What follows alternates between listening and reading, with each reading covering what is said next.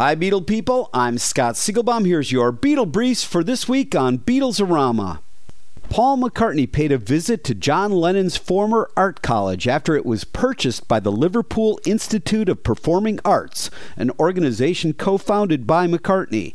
The Liverpool Institute of Performing Arts also owns George Harrison's old grammar school building. Paul remarked on his visit, as well as reuniting two landmark Liverpool buildings, I'm glad that this also brings back together George, John, and myself. Backbeat, a musical stage adaptation of the 1994 film about the Beatles' Hamburg days, will premiere in mid January 2013 in Los Angeles before moving to Broadway later in the year. No cast has been announced yet. Tom Jones has revealed in an interview that Paul McCartney offered him the song The Long and Winding Road before the Beatles recorded it. Due to scheduling problems with Jones's record company, he had to turn it down and instead release the song Without Love. Bad move. And finally, can listening to the song When I'm 64 actually make you younger?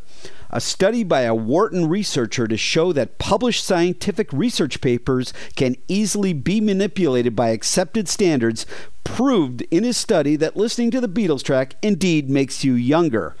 No wonder Paul looks so youthful as he approaches 70.